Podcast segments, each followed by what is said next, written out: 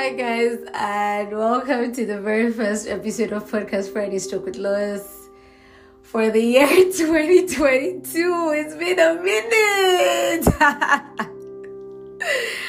oh my days. Um, if you listen to the the last episode that I dropped um last year, I said I was gonna go off for some time.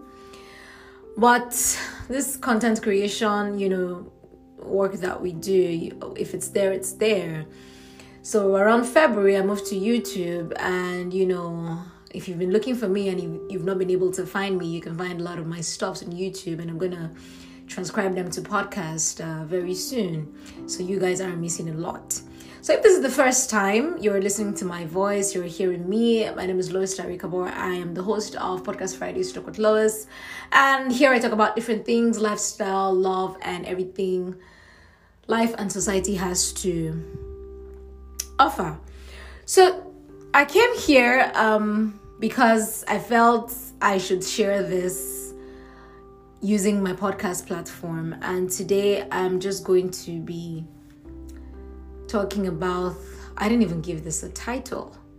But I think I'm gonna I'm gonna give it a give it a blank check. I know what I want to talk about, but I didn't give it a title. So maybe at the end of the podcast, you may find out what I'm talking about, but I want to explain faithfulness using a very using like a very strange um, you know dimension to talk about it and i'm just gonna go like straight into it. Um, for those of you that may be thinking or are totally clueless, this is to be um, a Christian podcast, but it's to come from a very different perspective this is going to be a Christian topic, but it's going to come from a very different perspective. I'm sorry. So I was reading my Bible, um, and I'm currently doing a personality study where I'm studying um, personalities and characters in the Bible to see what God is trying to say and how God is trying to build me rather than just, you know, like flipping through, okay, today I'm reading this, today I'm reading that, and all of that. And I'm supposed to be reading First Kings because I'm supposed to be studying Elijah and Elisha, the prophets. So I started reading it, and to my greatest surprise, it didn't start with Elijah. I mean, I've read First Kings before, but now I'm more intentional about it. You never get, you never exhaust a word, or you never get enough light in a word because, you know, like they said, um, the message of God is surface new every morning. That's how the word is. You know, it comes the holy spirit brings different dimensions of light every single time you read it and you're willing to partner with him to explain to you what he was trying to say there. So it started with david you know solomon david giving solomon the charge love god he was about to die and everything and throning him making him king you know in his place as his successor and all of that. And then we went to um, solomon asking god for wisdom and you know how solomon um the first case Solomon like judged or talked about and that that, that made his fame spread abroad. And that case was on the prostitutes. I think um, if, if you read your Bible as a Christian, you should know, like, I mean, it's a very popular case where um, Solomon had to judge um, between two prostitutes the son that was alive, the son who was dead, and who was the, the actual mother of the living child so I read it and I was about like you know skipping like onto the next, but but then I came back, and then I'm like this, like what is God trying to say? Why is this story in the Bible? Like like, like prostitutes were arguing, living child, dead child, eh? And he just stops and why is this story in the Bible? What does God want us to see from this story? And one thing I've come to realize is that it's when you're reading your Bible, it's not a marathon or it's not yeah it's not a it's not a sprint rather but a like a marathon. So it's not you are not, we're not doing competition. It's not first to finish. You're taking it like a step at a time to find out what god is really trying to say for him to open your eyes. And so that that part of the bible like the verses were just like i think it was just like what seven ten like verses maximum 20 if i can remember correctly. But i didn't move from there. I closed my bible and the next day i was back I'm like, what God, what are you trying to say in this verse? In like with these verses? What are you trying to say with this story? Why is it here again? And then I'm like, help me, Holy Spirit. And then the Holy Spirit started helping me.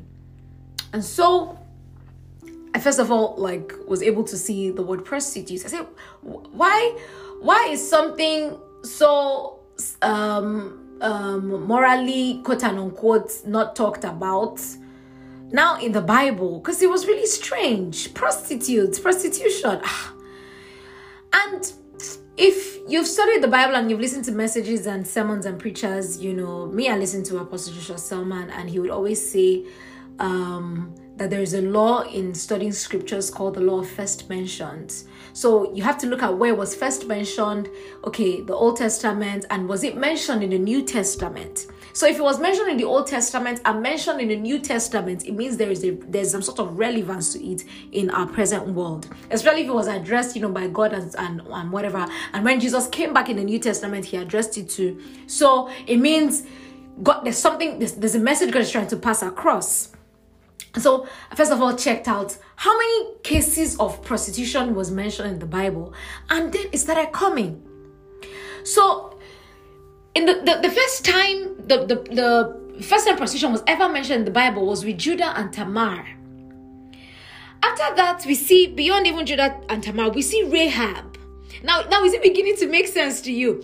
We see Rahab as a prostitute, you know, that helped the spies. Judah and Tamar were, were, were mentioned in, you know, Genesis, where Judah had, you know, sons, and the sons, you know, were dying. God was taking his sons because, you know, they were wicked. They did evil in the in the sight of God, and the lady was just being passed from one of the sons to another, and you know, the first son that she got married to, Judah's son, died because he did evil in the sight of God. The second son also died uh, like after you know the second son now married Tamar, and the second son died because he was always you know withholding his sperm and stuff and you know like like he didn't want to continue his bro- like his brother's lineage. And so god found that as evil also and killed him. So judah the father had like had a last son but he didn't want to give it like let that son marry tamar the son wasn't even of age yet per se. So he wanted, um, he told Tamar, women suffer though. He told Tamar to go back to her father's house, a widow, and wait for his son to grow up before he this before she can marry his son. So she wasn't even allowed to marry anybody. And we know how stringent rules were, like for women back in the days. So what came to Tamar that you know after even Judah's wife died the last son was old enough, but Judah wasn't giving him to Tamar to marry. So Judah, so Tamar had word that Judah was coming to her city. So she disguised as she disguised herself as a prostitute and stayed where stayed where prostitutes used to stay. And you know, met Judah, and Judah, you know, patronized her. Like she covered her face and everything. So Judah didn't even know that it was she was the one patronize her okay what are you going to give me in exchange i'm going to just i'm going to give you a goat she said no i want like things of importance and so she took his his staff and his cord if i'm not mistaken or something like that but something like his staff and his seal or so and so when after you know everything had been done the agreement was that Judah was going to send her, like, I can't remember what that is, and then she was going to return his valuable items to him. But that didn't happen because by the time he went to start searching for her the prostitute that was by by the wayside or whatever the, like he couldn't find her so word came to him that Tamar was pregnant and you know it was like they should take her out they should burn her they should stone her and everything and she said before they do that the owner the father of the child is the like is the person who owns the, the seal and whatever and she didn't even put him out in public like she sent it to him. It was then it dawned on him what he had done and he confessed that she's more honorable than him. So in, in like with the very first case of prostitution in the bible it wasn't even intentional. So we can we can say tamar was i called it the suffering prostitute it wasn't intentional like she didn't, like it wasn't quote unquote her desire to be a prostitute she had to suffer for x amount of years simply because she was waiting for somebody to grow up to marry. And then eventually grew up and then they didn't give him to her. So she had to like try to fight out her situation and disguise or like took took the role of a prostitute. And then we move and say, okay, interesting. What's the second case? Rahab. I called Rahab the smart prostitute. So with Rahab, you know, this one was was a prostitute. She stayed at the city gates and everything, but she was smart enough to recognize grace. The Bible called her a prostitute, pump and plain. She was smart enough to recognize grace like the spies. Okay, she was smart enough to know that God had already given, you know, Jericho to the Israelites. And she told them, okay, when um um when you come back and God eventually gives you the city, you have to save me because now I'm saving you and all of that. She saved them, and then they told her, okay, you have to tie the scarlets that they're using saving us, and and all of all the all your household and everybody that is within your house will be safe. And then I said, okay, interesting. And then I moved to the next one. Where was it? What in like what other prostitution was mentioned in the Bible? And then we see the story of Hosea and Gomer when God told Hosea, a prophet, to marry Gomer, a prostitute. Now I call I call Gomer the symbolic prostitute because God was trying to pass a message using the life of someone. Like in the Old Testament, God did that a lot, especially with like um, Prophet Ezekiel. Okay, tie your hands. You're not supposed to talk because this is how I'm going to silence Israel. You're not supposed to do this, you know. Gomer, the symbolic prostitute, God told a prophet, a prophet, to marry a prostitute. And then the children that they gave birth to, he named them according to what he was going to do to Israel, Jezreel. I would, oh, I would visit the house of Jezreel with this, that, and that. Not my people, not, you know, and all of that. And then eventually, I think I need to read this because this was really profound, you know. And eventually, after everything, you know, Hosea went, he took Gomer back, you know, you're not supposed to um, prostitute again. Okay, I'm taking you back, blah, blah, blah, blah, blah, and all of that. God was trying to pass a message. And then we go to um, the sacrificial prostitutes, the adulterous woman, the woman that, you know, in the New Testament. Now we move to the New Testament, you see that prostitutes are still being mentioned.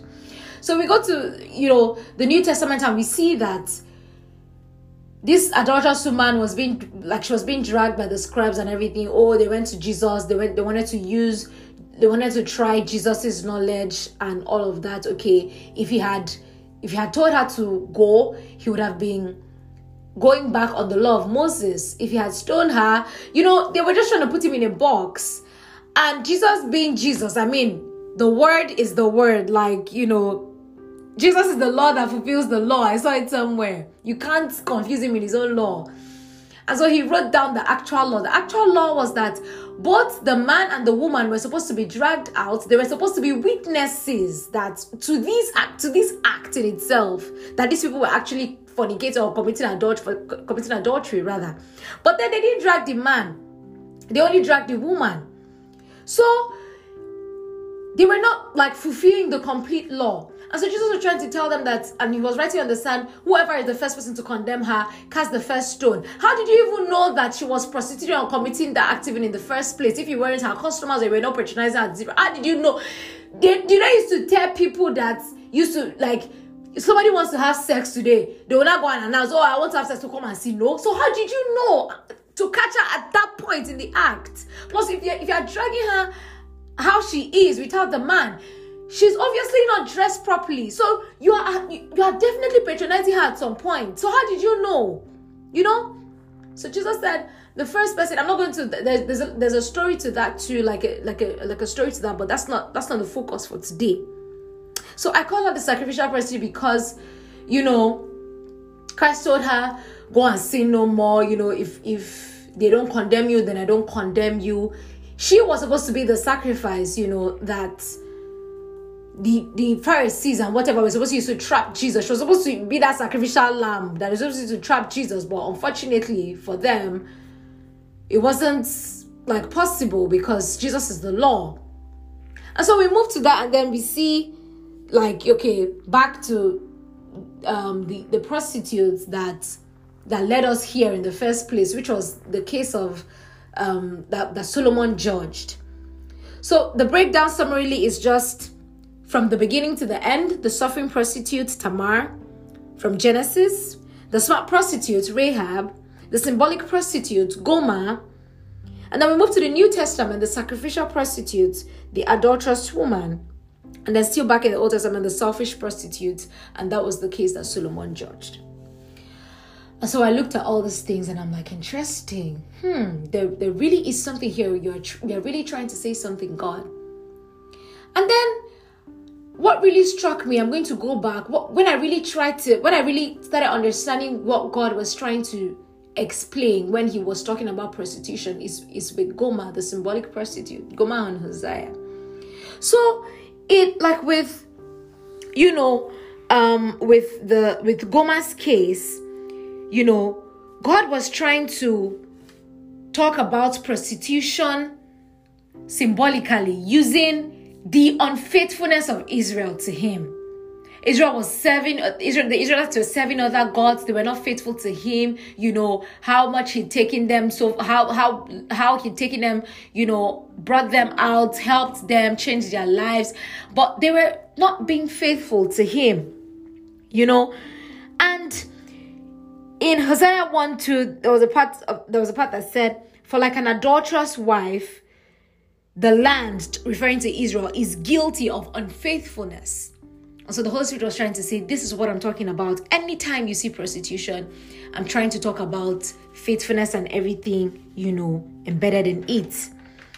And I was looking at it, and I'm just like, if we're being honest to ourselves, um, this is not to to start going into details about feminism, how women have evolved, how women's rights have evolved, but for people to be prostitutes as far back as BC, before Christ. Tamar, Rahab, before Christ, knowing how stringent women were treated, how women were treated as properties, how they were married off early, how they were used mostly for just childbearing, you know. Women were not even supposed to be afforded the opportunity to be prostitutes. So it's like, what was the status quo of things that were so bad for for these women to some women to still stand out to be like i don't want to be with any man. I want to prostitute. And these are the things that i just mentioned. And it all boils down to the fact that women wanted their liberty. So when i say liberty what am i trying to say? Like what like what am i trying to say contextually what were the conditions for faithfulness or unfaithfulness so say a man comes just like how we see judah and tamar he's telling tamar you cannot marry anybody. You have to wait for my last son to grow up. But he's he has the like the freedom to pick a prostitute randomly and have his way and have his sexual pleasure and be all right and nothing stops him. So back then, seeing okay, these Old Testament women were were prostitutes, right? And you and like like back in like back back back back back Old Testament, New Testament women were prostitutes. Like, why did they become prostitutes? What made them defy all the odds of how they were going to be treated, even as prostitutes? You know, to still become prostitutes regardless. And I was just looking at everything, and it became some things that were so glaring was that and some questions I was I was asking like what was the reward of faithfulness to a woman why be faithful if it is not reciprocated was there an understanding of marriage then? Because we know that, okay, the, the context God had provided for marriage was therefore a man shall live and cleave and the two shall become one, like way back in Genesis, you know, talking about Adam and Eve. But before even like the New Testament came and Paul, it's it's really from the New Testament that we really see an understanding to marriage. Where okay, oh, we're not really saying um, beyond even the Proverbs. People will say the Proverbs thirty one woman um, um, is is for the Ephesians five man. That's the New Testament still, and Paul like provided a lot of context to marriage. Wife submit, husbands, blah blah blah blah blah. So it's like did they even have an understanding, a proper understanding of marriage? You know, back then and it's like, what's like, you know, I, I, I couldn't really try to wrap my head around like a lot of things. But then I now started saying, okay, now at least I have a lead. Now let, us really look at faithfulness. Let, let's really talk about, let's really see what God is trying to say. Let's really understand what God is trying to like like refer to in depthly. And then I I check out the, the, the, the dictionary meaning. And the the meaning of someone being faithful is to be steadfast in affection or allegiance, to be loyal, to have a firm adherence to a promise or in observance of duty. And so, trust, faithfulness, being faithful, being having so much faith in somebody that it is so full you trust the person that you remain in the person. And so the ladies in the Old Testament and the New Testament, they lacked faith in the marital system. It didn't favor them. It was bias. So there was no grounds like they didn't they, they were that bold that they didn't see enough reason to stand by it. And so God was God is trying to say, like with using prostitutes and everything, that the problem of Israel is they're not faithful.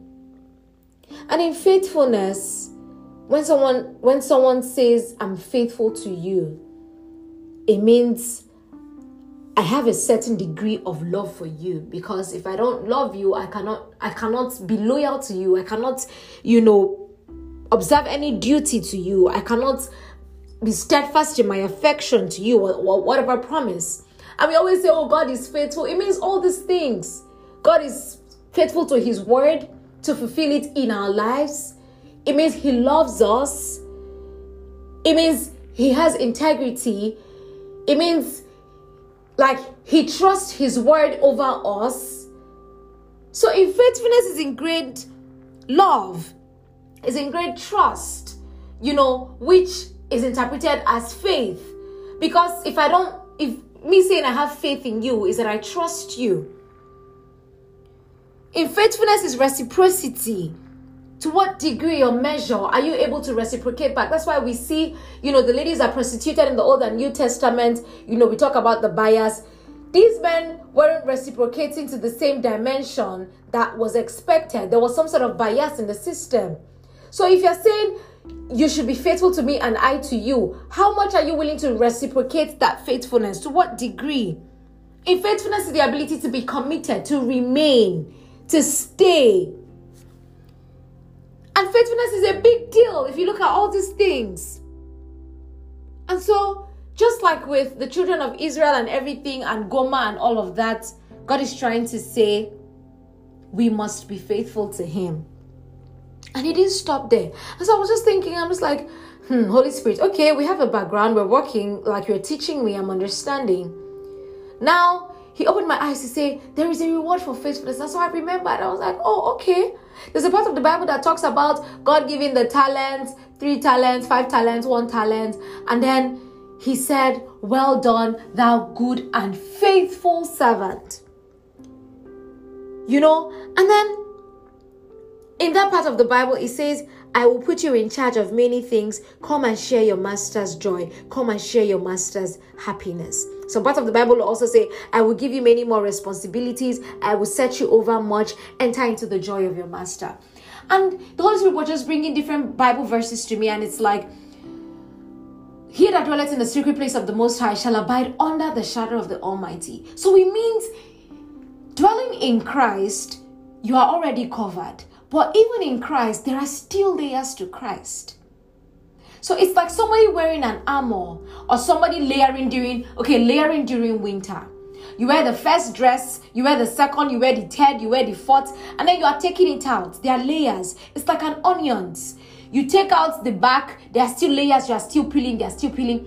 If something, say, um, stew splashes and it touches the outer layer, the bulb of the onions, you, you you're able to peel that layer and then go into another layer of the onions to see that the first layer was protecting the second layer, so the stew or the stain or whatever did not get to the second layer. So that is how it is even in Christ. He that dwelleth in secret place of Most shall abide under the shadow of the Almighty. Even in Christ, even under the shadow of God, there are still layers to God. So dwelling in God is one. Dwelling in God is getting into like staying in in Him, a part of Him. But when the Bible now says, God, Holy Spirit was trying to open my eyes to the fact that when the Bible now says, He that dwells in the shall abide under the shadow of Almighty, and then He now says, enter into the joy of your master. you know, enter into the joy of your master. So it means even in Christ, beyond dwelling in Him, you can dwell in His joy. And that is so powerful. So it's like I'm dwelling in Christ. Christ is my safety and everything. But for the Bible to still specify, enter into the joy of your master, it means you can enter into into God and enter into his joy. It's another place entirely still in Christ. Sharing in his joy, sharing in his happiness. And if we look at that part of the Bible where God was talking about, you know, the talents and you know, the and enter, entering into the joy of your master and everything. The Bible says, You have been faithful in little, I will make you ruler over much, I will set you over much. It means I will give you more responsibilities. I will give you more things because you have been faithful, because you have multiplied what has been given to you. Because the talent, the, the, the, the man gave him, gave the, the steward three, he was able to multiply it to five. He, that showed he was faithful. He was committed into building what was entrusted in him by his master. And so his master said, Because you have done it, I will multiply you, I will set you over much and many things. Enter into the joy of, of your master. And so there are even degrees to faithfulness. And so God was trying to tell me that just like the, the talent, the, the, the talent story, the parable of the talent, the master gave one three, to another he gave two, to another he gave one. And so that's how that's how God tries to give us talents. And in that talent is like the first talent God is giving to us, that He's, he's giving to us to multiply, is our faithfulness to God as a, as human beings. And then we go to our faithfulness to the purpose He has given to us. And then we go to our faithfulness to the people He has entrusted us, in us rather. So it's one thing, faithfulness is one thing to just say, oh, I'm, I'm being faithful. God, faithfulness has a degree. There's a degree to it. Yes, I'm faithful to God. I read my Bible, I study the word and everything. But am I faithful to the purpose He has called me? Do I know what He has called me to do? Do I know that? And am I, am I being faithful to it? Am I being committed to doing that work to why He has sent me here on earth? Now, in that purpose, I'm going to find that He will entrust people in me to work with me, for me to teach, to send people to me and everything to help them out or whatever in what I'm being called to, whatever industry or field that I'm being called to reveal Christ in. Am I being faithful to those people looking up to me? These are my talents. So it's like the more I multiply the talent given to me. Okay, he has given me three talents, and in that three talents, he's talking about my capacity, uh, my capacity in how I'm being faithful to him. So in that three talents, oh, he, he has gone and he has come back and have multiplied it. He has seen that, oh, my spiritual life has increased. I'm fasting, I'm praying, I'm doing this. Okay, he's revealing himself more to me. And then he says, oh, I see, Lois, you are being faithful to me here. Enter into the joy of your master. I will make you ruler over much. And then he gives me, and then he multiplies and gives me five talents. And those extra two talents is me is him extending my capacity of faithfulness and he's saying okay now you are being faithful to me. I have seen that you, you can be faithful to me. I want to see how you can be faithful in the purposes i have called you to do. How much you can reveal me. Oh he says okay he has given me more two talents oh great. Now he's telling me enter into joy of your master. Like the like this like the, the steward that he gave two talents and the steward multiplied it to three. Okay i see that. I'm adding more to you I'm giving you one more talent. I'm adding more. Okay. Enter into joy of a master. And then we're talking about now faithfulness with people that are being drawn to the purposes that he has called me to, to the message that he has called me to reveal, you know, him in. And there is a following. People are seeing that oh, okay, I like how this person communicates Christ. I like how this person like communicates Christ in whatever industry she's doing, and people are getting a following. People are, you know, using that as some sort of yardstick. People are using that as an example. And in the long run, is Jesus revealed and Jesus glorified. And so when God gave me this message, I was in awe. Because it's like just from pressing into why am I seeing prostitutes in the Bible? And then I understand that Christ is talking about how faithful we are to Him. There are degrees to faithfulness. You can be in Christ and still get into different dimensions of Christ. You can be in Christ and you can be in the joy of Christ, in the peace of Christ, in the love of Christ. So that's why when the devil tries, when the devil comes to throw things at you, you can't even, he can't even come because you are putting on the whole armor of God. You know, all those layers to God are like the fruits of the Spirit. First things first, you are in Christ. So before he gets to you, he has to pass, he has to touch Jesus. If he cannot touch Jesus, then he cannot touch you. And even and he cannot touch, I'm not he cannot touch us at all. But if he tries to even shake your faith, you know, put on the shield of faith, and that's a different message on its own altogether. That like the breastplate of righteousness and all of that, the whole armor of God. If he tries to shake your faith and looks like your armor is wearing out, then you know, you bring out another like a, like that's that's another that's one layer he's able to get to the second layer that you are still in Christ is not touched yet. So you are still safe and secure. So when I got this message, usually I would tweet about, you know, my messages and everything. And I'll try to explain to people, but I'm just like, nah, this is too much. And if I if I talk about it, if I write, if I if I like give expression with writing to it, people may not really understand, you know, it, like the intensity of it. So we've come to the end of this podcast. And what do I want you listening to me to take out of this? Evaluate your faithfulness to God first.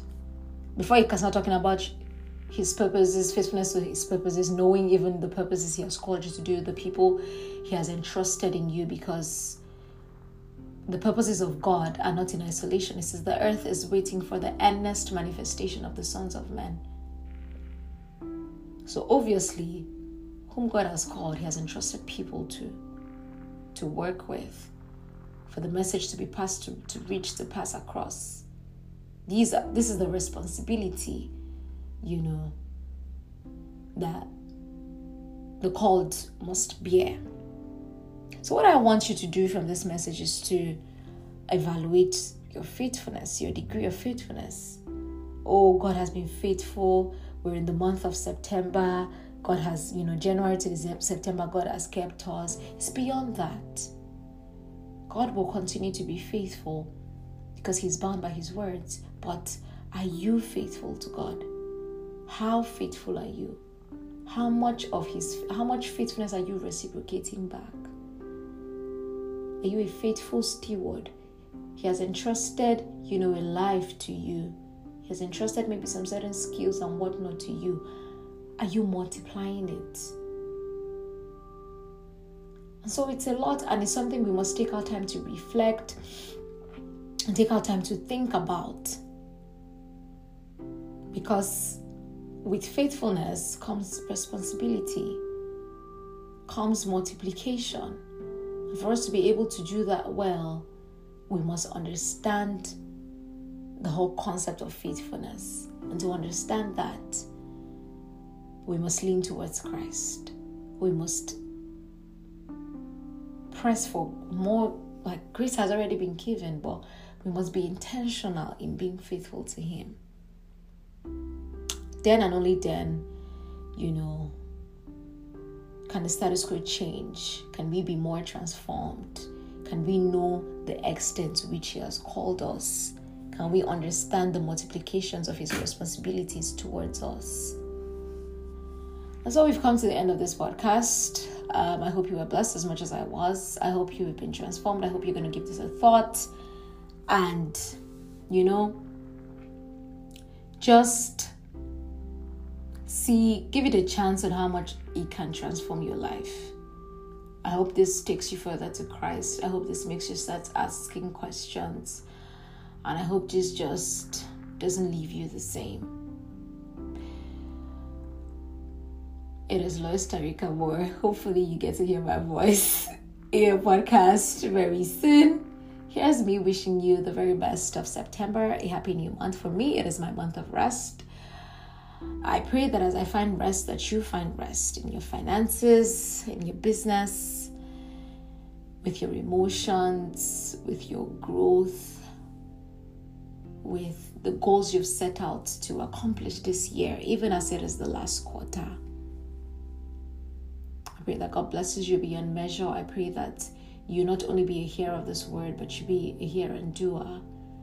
And I pray that your life is transformed for your benefit and the benefit of people, you know, around you. Until I see you, until I see you, till I hear from you next time. Go to my website, loinspiration.com. Follow me on YouTube, Lois Tarikabor. And, you know, just keep abreast with everything that I'm doing and stay strong, stay standing, stay in the faith, stay learning, and stay blessed. Till I hear from you or till you hear from me next time, it is Lois Tarikabo on Podcast Fridays Talk with Lois. Bye for now.